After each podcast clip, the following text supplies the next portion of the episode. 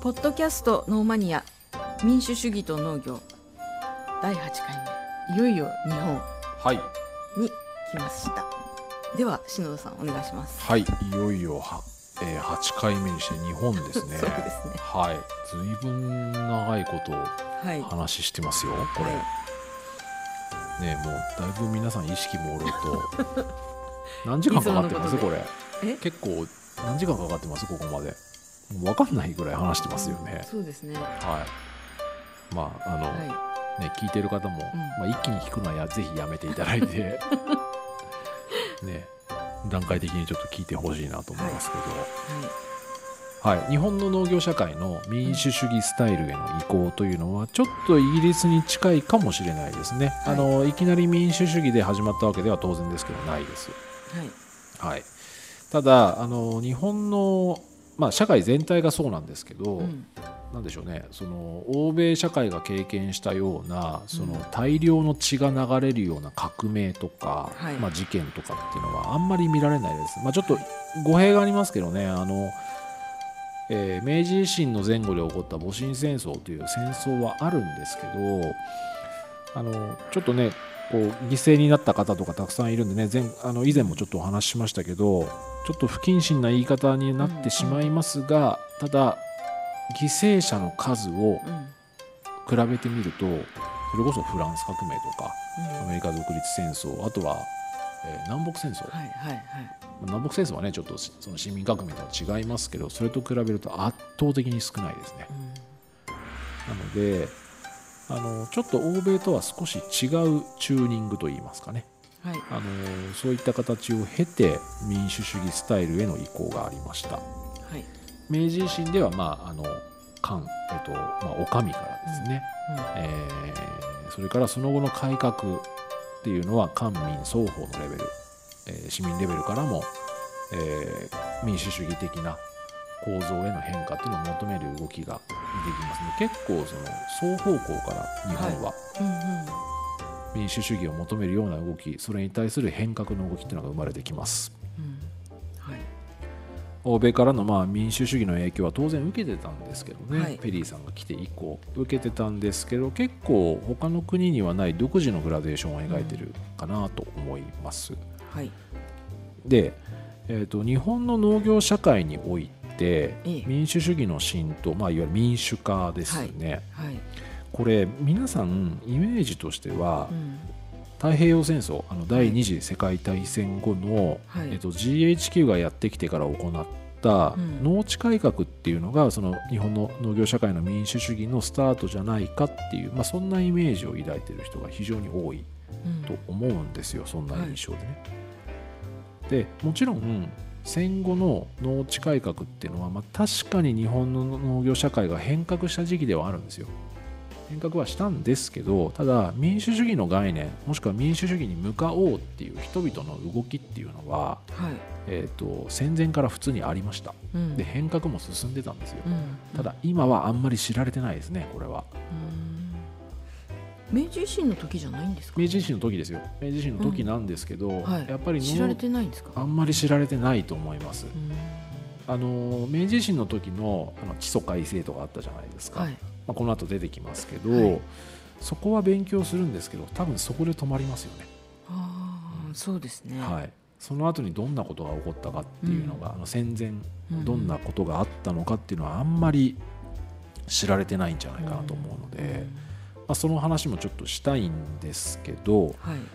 えーまあ、ちょっとね僕らが住んでる日本の話なのではい。まずは日本の民主主義について、はい。あの民主主義の話をねあの、はい。今回のシーズンの前半ちょっとずっとね、うん。あのまず民主主義からっていうことで話しましたけど、その補足的な意味合いも含めてえちょっと日本にフォーカスした民主主義の話をちょっとここで補足的にはい。してみたいと思います。はい。はい、日本の民主主義っていうのは、うんまあ、どこがスタートかっていうとその政治構造としてはやっぱり明治維新後明治維新後すぐじゃないんですけどね、うん。まあ、あの徐々にそこからあの進んでいったんですけど日本って古代の時代から民主主義的な精神は持ち合わせていたかもしれないうん。んですよ。うん。もうちょっとこう調べてみるとですね、はい。えー、と皆さんご存知馬宿の王子聖徳太子さんですね、はい。あのいっぺんに話しかけないでねっていう人です。聖徳太子さんはね。ねあの、うスーパースターですね。んね。はい。604年西暦604年ですね、はい。17条憲法というのをね、うん。聖徳太子が作ります、えーかなりねこう憲法の元祖というかうん。ですけれどもこの第1条にはこんなことが書いてます。はい。多分聞いたことある方ねたくさんいらっしゃると思うんですけれども、はい。えーちょっと読んでみますね。抜粋してますんで、和をもって尊しとなし逆らうことなきを胸とせよ。しかれども噛み和らぎて下結びてことをあげつらうにかなう時はすなわち自利自ら通ず何事かならざらん、まあ、ちょっと小言遣いなんで分かりにくいですけど、うん。えーこれが17条憲法。これ教科書に載ってるんでしたっけね？なんか全文？聞いたことあるようなないようなって感じですけど。そうですね。はい、私あのこあこんな風に全部続いてるって知らなかったです。和をもって尊しとなしはい。第一条。と思ってた。なるほどね。はい、こんなこと書いてあるんです。うーん。でこれ要はあの要約してみますと、まあ、はい。みんなで神話神木の気持ちで議論すれば、はい。まあ、道理にかないうんどんなことでも成就しますよとはい。いうことですね。はい。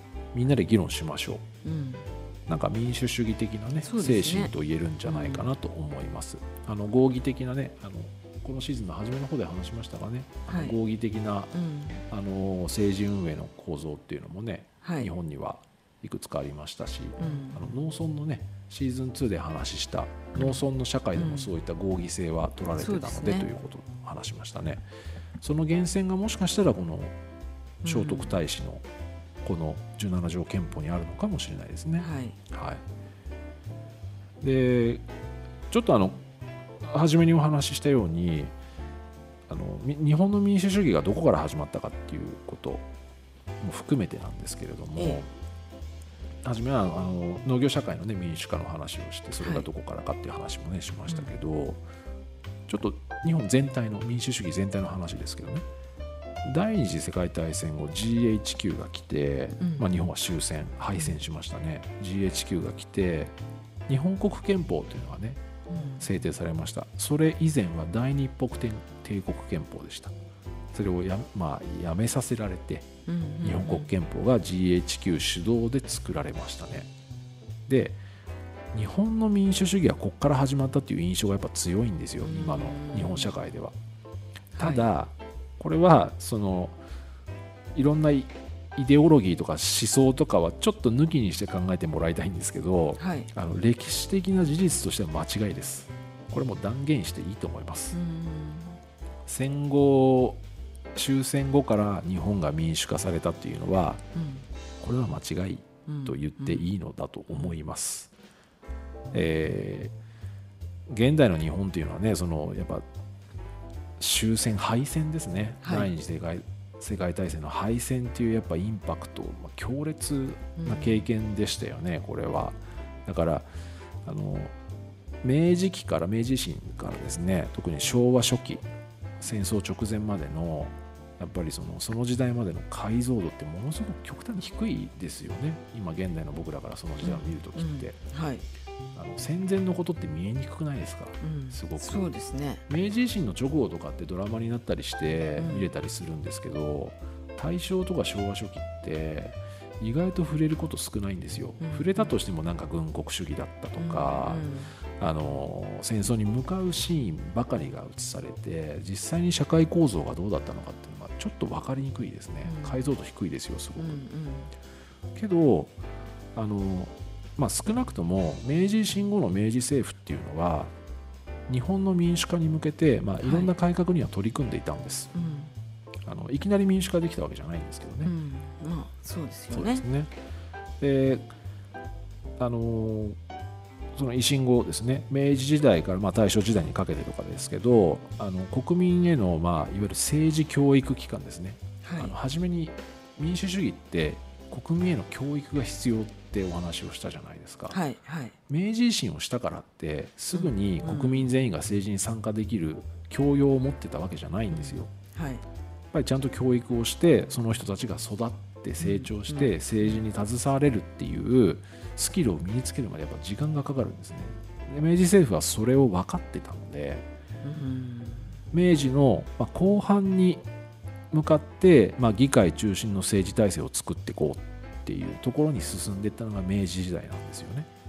で明治時代っていうのはあのまあ明治時代というか明明治維新以降っていうのはうんあの政治の主権を、まあ、天皇が持つと天皇主権という考え方ですね。はい。これはイコールその国体って言いますけどね。あの国の体と書いて国体、まあ、天皇が中心であり国そのものですよっていう考え方なんですけれども今の象徴天皇とはちょっとね意味合いが違う憲法の記され方なんですけれども天皇が主権を持ってはいるんですけど立憲君主制なんですよ。はい。明治時代っていうのはね、うだからイギリスとかと一緒ですちゃんと議会政治を機能させようとしてたんであのこの天皇主権国民主権ではなかったよねっていうあの文脈で天皇主権だったから戦前の日本は封建的だったよね封建国家だったよねっていうのはあのよく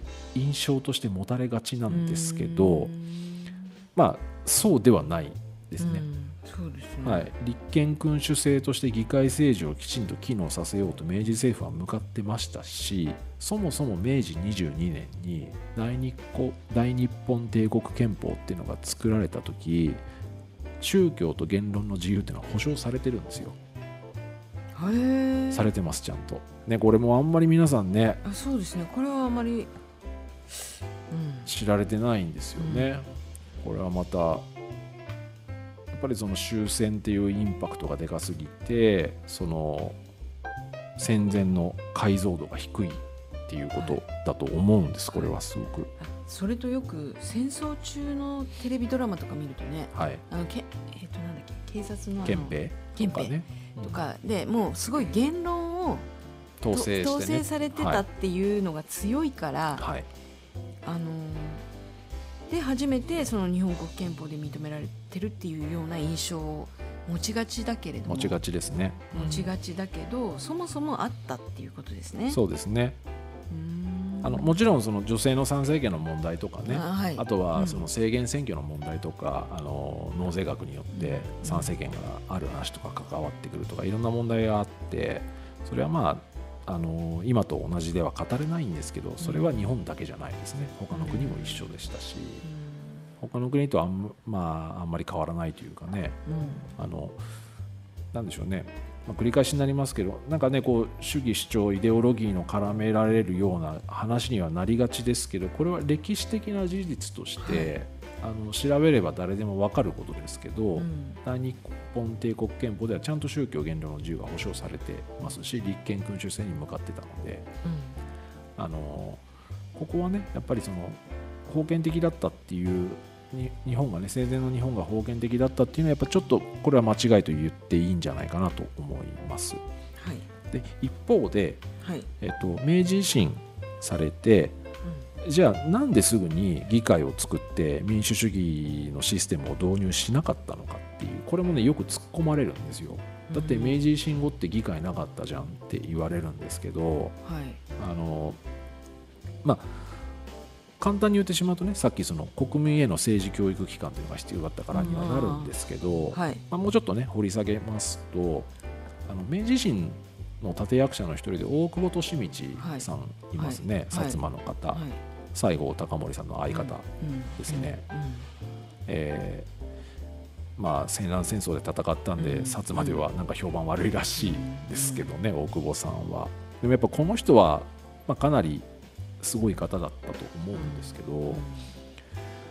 この大久保利通さんの明治維新した時の考えっていうのがはい。当然ですけど頭の中に民主主義っていうのはあったんですよ。はい。他の国でもトレンドだし、うん。アメリカ来てるしなんか王様いない国だしみたいなね。で人民がしっかりとあの政治に参加する体制っていうのは当然大久保利通さんは考えてたようです。ただし、大久保さんはこの時明治維新の時に考えてたのは国民は政治を議論することができるほど未だ成熟していないと、うん。そうですよね。だって義務教育もない状態だったんですよ政治がどういうものか国家運営がどういうものかっていうのも国民には国民がバカだったんじゃないんですよ。うんその教育をされる機会がなかったから仕方ないんですけど、うん。今明日からじゃあうん。ね、あの徳川幕府がなくなって明日から民主国家できるかっていうとそんなことできないですよね。だから、まあ、まだ国民は成熟していない。それから当時日本を取り巻く国際環境ですね。はい。これが非常に流動的であったと。うん。あの当時は帝国主義で植民地主義ですから欧米列強が日本を狙ってるわけですよ。はい。で気を抜いたら植民地にされちゃうわけですよ、うん。だからそのすぐに国民国家、えー国民が政治に参加する民主主義国家に着手するよりも最優先なのは内務省っていうのを編成して、まあ、しかるべき時期が来るまでええ。自ら、まあ、大久保利通さん自らがうん。初代内務卿として、まあ、自分で権力を掌握して国家運営に当たるぞと。だからもう自分で責任持つと。ビスマルクさん的ですよねそうですね。これは。うん。うん。だからあのしかるべき時期が来るまで自分がやります。でこれを独裁的だったっていう大久保利通さんってね独裁者っていう評価をされることも実は結構あるんですよ。うん。この時の経緯で。初代内務卿としてね。だから殺されたっていう暗殺されたっていう評価もあるんですけどまあどうなんでしょうね。ね。もうん。う分かんないですけど、うん。あの悪者って言われるのを覚悟で、はい。ね、ご自身で全責任を背負ったとも言えると思うんですけどね。大久保さんはね。うん、難しいですよねこの評価もね。うん。大久保さんがいたから強くなったとも言えるしね日本が、そうですね。うん、難しいですねここはい。ねうん。であのうん。大久保さんは 大久保さんはあの岩倉使節団っていうね、はいはい。えー、と明治6年のうん。欧州歴訪で、うん。ビスマルクさんともね面識があるんですね、さっきもねちょっとお話ししましたけど、でビスマルクさんの、えー国家運営っていうものに、まあ、影響を受けたというか大いに参考したみたいです、もちろんあのドイツだけじゃなくてイギリスとかにも行ってるんでまあいろんなねあの国のいいところを取って参考にしてると思うんですけどはい。特にビスマルクのいわゆる政治エリートによる国家運営っていうのは大いに参考にしたとされてますね、うん。だから初期のね明治政府ってやっぱ似てますよね、うん。大久保さんが内務卿として権力を掌握して全責任を俺負いますよっていう状態ですからね。で1889年には、えー大日本帝国憲法ですねさっき発布されましたと、はい。宗教言論の自由が保障されてますと。で1890年ですね帝国議会っていうのここで議会できますね日はい。本は、はい。議会ができるんですけどまだちょっとこの時はねあの薩摩長州っていうあの維新明治維新に功績のあった、うん。えー反発勢力って呼ばれますけどねその人たちの権限が強いとあいう状態がまだ残ってます。ーはい。まあまあこれはちょっとしょうがないところもあるんでしょうけどね、うんでちょっとあの一回時代が遡りますけどあの日清戦争っていうのが1885年にありました。でここで勝ってはい。日清戦争を勝ってあの新国中国ですね。うん。から多額の賠償金をゲットします日本はこの賠償金をゲットしたことで殖産工業をもっと進めて経済も発展してうん。でこの日清戦争の勝利で国内で中産階級っていうのが育つんですよ。いわゆる一般層ですね。はい。うん。はいあの民主主義とか資本主義のあの構造の中で結構この中間層とか中産階級っていうねいわゆる一般層ぼ今の僕らみたいなもんですよ。そうですね。はい、それが育つっていうのはその結構重要なんですけどね、うん。その生産をして消費をするっていうそうですね。でまあ、いわゆるこれが市民階級と呼ばれる人たちなんですけどはい。この経済的にも自立する人たちが増えてきたので市民階級僕らの声を政治に届けようっていう機運が高まってきます、はい。それが19世紀の後半。うん日清戦争が勝利した後ですね。でこの時に、えー初代総理大臣もうこの時はもう引退して元老と呼ばれてましたけど、はい。伊藤博文公ですね。はい。伊藤博文さんはうん。この、まあ、市民階級の人たちの声、まあ、よ世論ですね。はい。これを踏まえてはい。動きが早いんですよこの人は。うん。もうおじいちゃんでしたけどうん立憲政友会っていういわゆる政治政党ですね。はい。これを結成し成立はい。します。はい。政治政党を作るとその政治政党には同じ思想を持った同じ方向性を持った人たちが集まってきますよね。はい。で議会で、うん。えーとまあ、やっぱり多数決の論理がありますからそこに何人も送り込むっていうこともできるわけですね。はい。はい。であの反発政治っていうねその言ったらまあちょっと独裁的じゃないですか。うん。あのね。薩摩とか長州ばかりにはい。あの政治を握られているという、うん。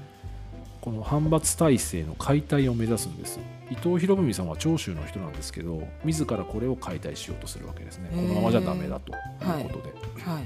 だから結構ね先進的なお考えだったのかもしれないですね今から見るとねでこの立憲政友会を設立したことで、まあ、いわゆる今、ね、日本で政党政治っていうのがね、はい。あの主流ですけれどもこの政党政治の道を開いて政党政治っていうのはその国民がその党の、あのまあ、党に参加してその党を介して、えー、と間接的に民主主義を行うっていうことになりますよね。うん。でそこには代議員がいたりもしくはその国民自身がそのその党に属してうん。そこから今度は立候補するっていうことも起こるわけですよね。はい。だからあの政治的な主義主張を、えー、と多数という、ねはい。政党になるわけですから、はい。あの数の論理でも表現できるようになるわけですね。うんこの政党政治の道を開いたのも伊藤博文公。でうん。国民の政治参加を可能にする政党政治という形をとって可能にするっていうことの、あのーまあ、スタートラインに立ったのも伊藤博文公なんですね。反発政治のね維新の功労者であって反発政治の中心人物ですよ伊藤博文さんっていうのは。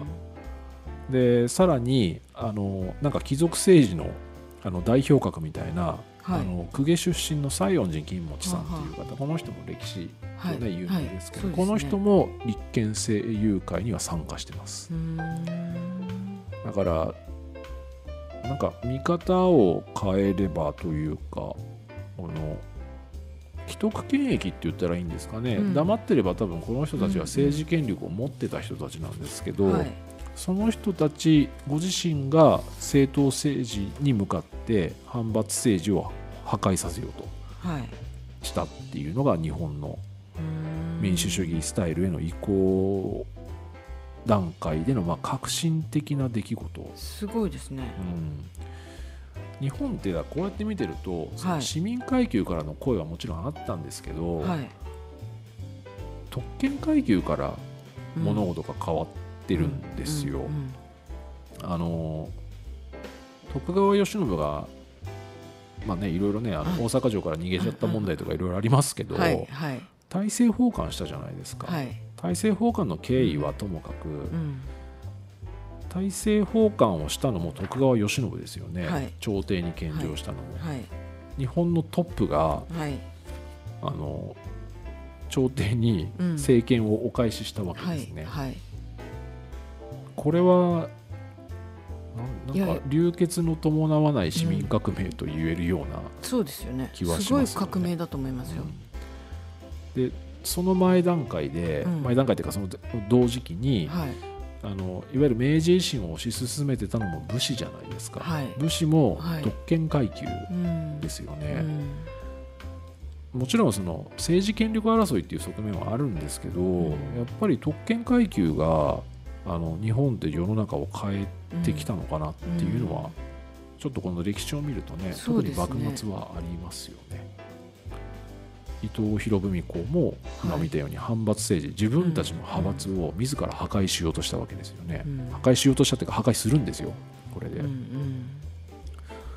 うん。からうん。なんかちょっと他の今見てきたあのまあアメリカはもともとね民主主義からスタートしましたけど、はい。イギリスとはちょっと違いますよね、まあ、どっちがいいか悪いかははい。またね、その時代で時代時代で評価は違うでしょうけど、うん独特な歴史だなとは思います、うん。これは。まあただあのあのケチつけるわけじゃないですけど、はい。大政奉還はい。徳川慶喜がはい。やった大政奉還は慶喜さんしますよねうん。朝廷に、うん。どうせ朝廷には政治を運営する能力はないからまた帰ってくるだろうとは思ってたみたいですし、うん朝廷を中心とした合議制の中にうん。徳川家が入ってうん。引き続き政治を行うっていう読みはうん。あったうんうんでしょうから、うん。政治的な駆け引きだったんでしょうけどね、うん。これは。うんでも変わりましたよね。やっぱこれまあそうですよね。変わった一つの出来事ですよ、まああのなんかちょっと独特だなと思います。そうですね。うん。でまあ、あの伊藤博文さんがこういうふうにあの政党政治のスタートラインに立立ったということですね。だこういうふうに民主化によって民主的な政治体制社会運営体制によって、えーとまあ、市民、えー階層から声も上がったけど特権階級からもこういうふうに変化を求めるような動きがありましたと。でこの流れを組んではい。大正時代はい。ですね、あの大正デモクラシーという言葉が非常に有名ですけど、要は大正時代に民主主義、えっとものによってというか書籍によっては民民本主義民民族の民に、うん。あの本、うん。書籍の本で、民本主義かなって書いてあるものもありますけど、まあ、要は民主化運動ですよね。はい。民主的な、えー権利を要求する運動っていうのが大正時代に起こりました、これが大正デモクラシーですね。はい。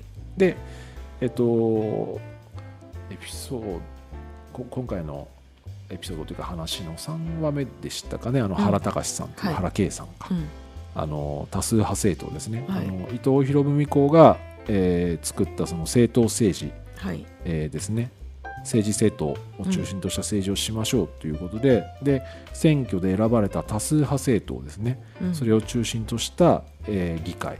でその政党政治ですね。政党内閣かで多数派政党の代表から生まれた総理大臣。要は今と一緒ですよね、うんうん。自民党が第一党になればはい。自民党の総裁が総理大臣になると、はい。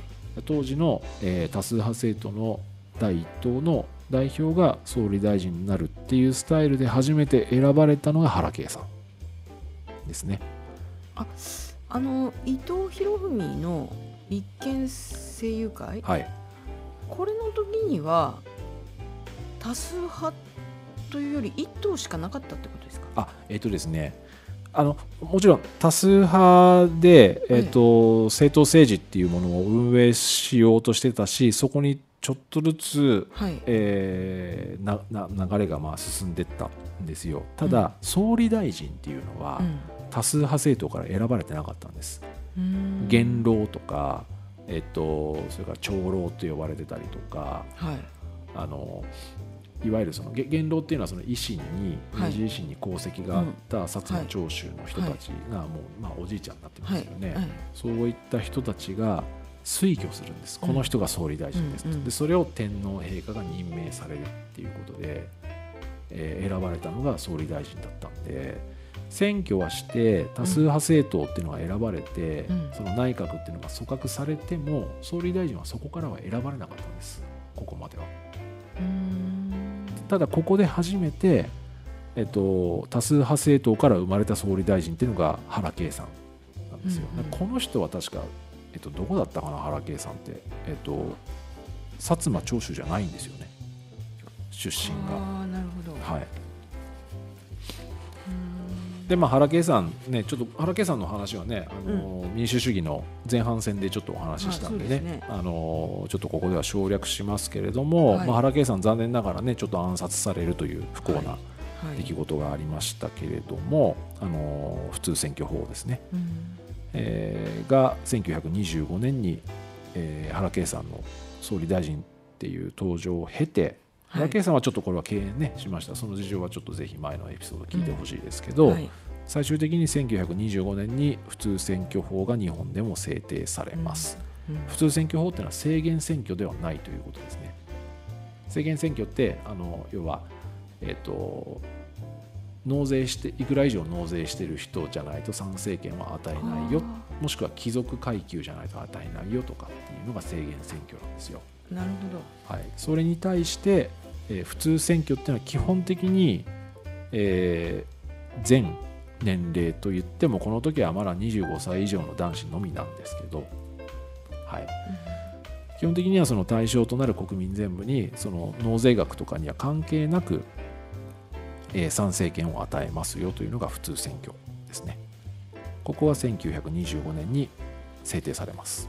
うんはい、で、えーまあ一応ねちゃやっぱちゃんと触れておかなきゃいけないんですけど日本のことなんで、はい。あのー今お話しした通り1925年の普通選挙法アジアでは初なんですけど選挙権を与えられたあ参政権ですね。すいません。与えられたのは25歳以上の男子のみです。うんうん女性の参政権を求める婦人運動って呼ばれるんですけど、はいこれは実は明治時代の後期から大正時代にかけては大正デモクラシーの時代は非常に活発だったんですがはい日本においては女性の参政権は1945年まで待たないとダメなんですよね。まあ、これは日本だけではないんですけどね。